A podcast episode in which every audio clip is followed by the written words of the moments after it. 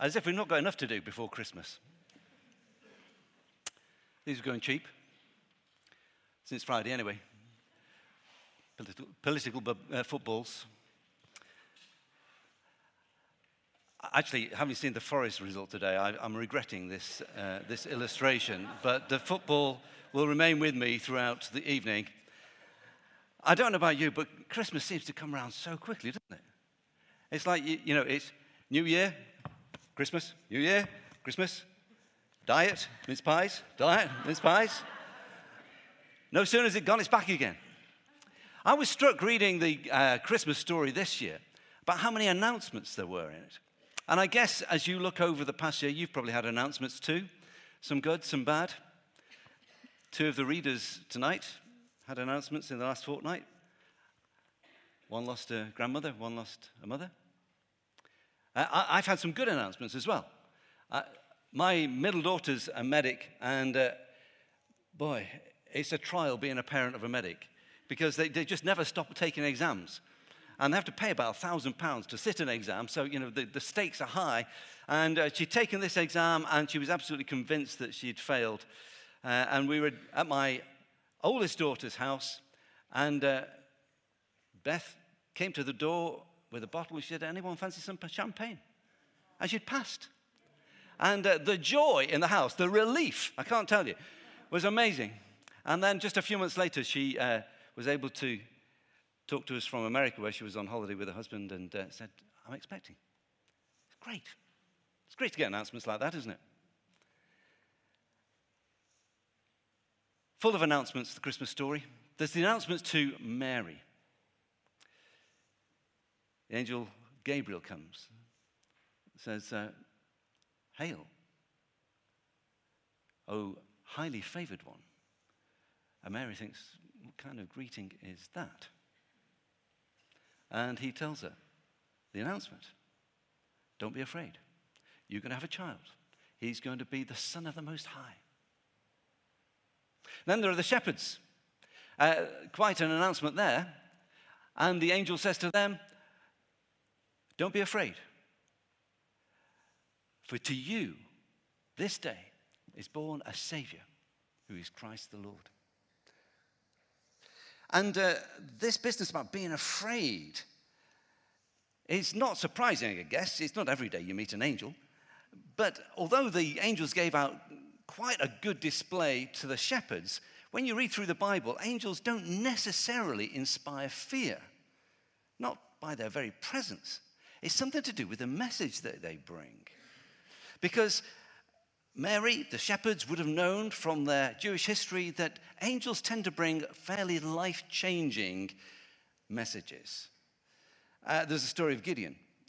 Uh, Gideon was a coward.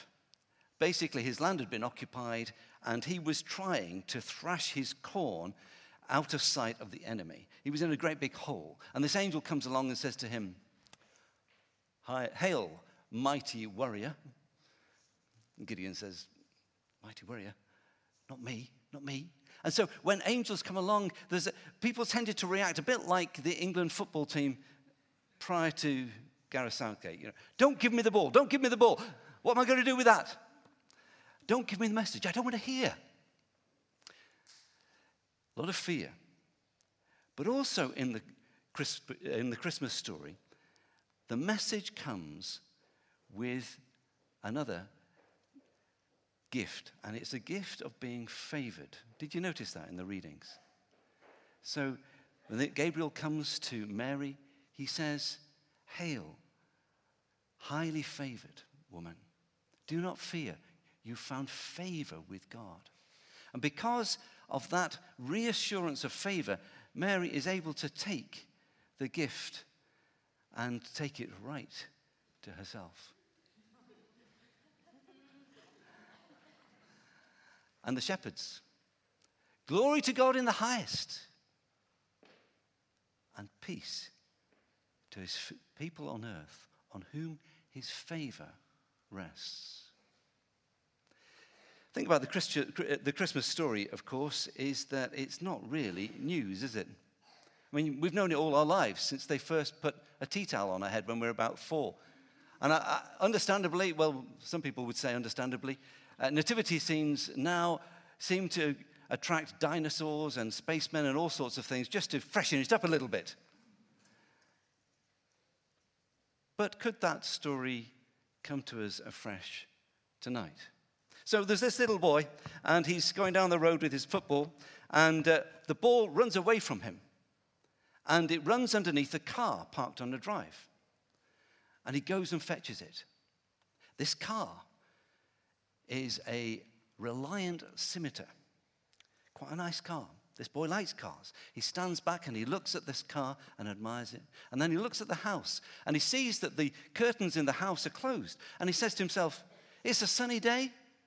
If I had a car like this, I'd be out driving it. That little boy goes on. He's in and out of care.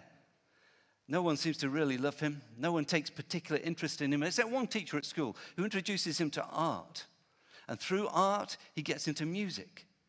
Wind the clock forward, and he's famous. He's Goldie. And uh, he's wealthy, and he has a terrible cocaine habit. And one day, he's been on a bender for a whole week, and he's in his house, and a little boy comes down the road with his football. And the ball goes onto the drive where there's a Cosworth, there's a Ferrari, and there's a Porsche, and it goes underneath the Porsche. And Goldie looks out the window and he says, My God, that's me. What have I done with myself? And so there are times, you see, when the stories that we have known for a long time actually come to us with fresh impact. In the Bible, two words are used for time. There's the time, word chronos, which is like Christmas, New Year, Christmas, New Year, Christmas, New Year. It's where we get the word chronology from. But there's also the word kairos, which means now. This moment. This moment. And so, Jesus, 30 years after the first Christmas, finds himself in a synagogue. And he's given the privilege of reading from the prophet Isaiah. And the scroll is given to him. And he takes the scroll and he opens it and he turns to the set reading for the day.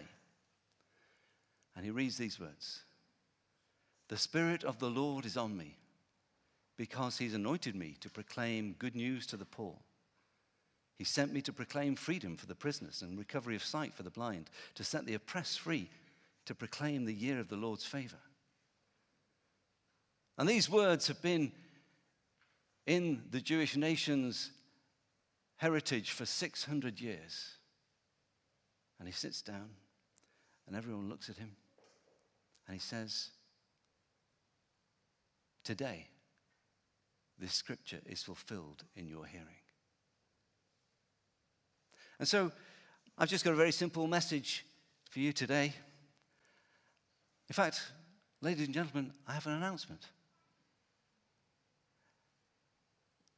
Good news. God has come to us. And you may be filled with fear. There's no need to be afraid. His favor is on you. And there's a gift. Mary took a risk in receiving that gift into her body. But that child, when he grew up, took a bigger risk as his body was crucified. Don't be afraid. God's favor rests on you. Maybe you have a memory. Maybe you have a memory going back a long way of a, the story that once brought you hope and vision and a future and life.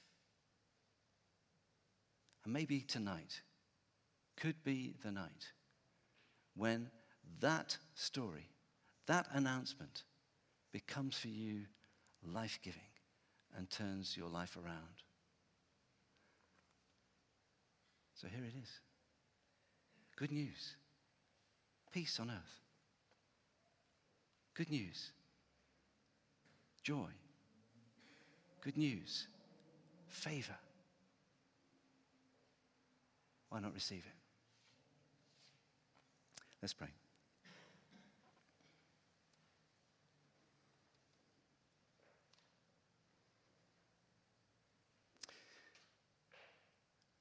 Just in the quietness of this place,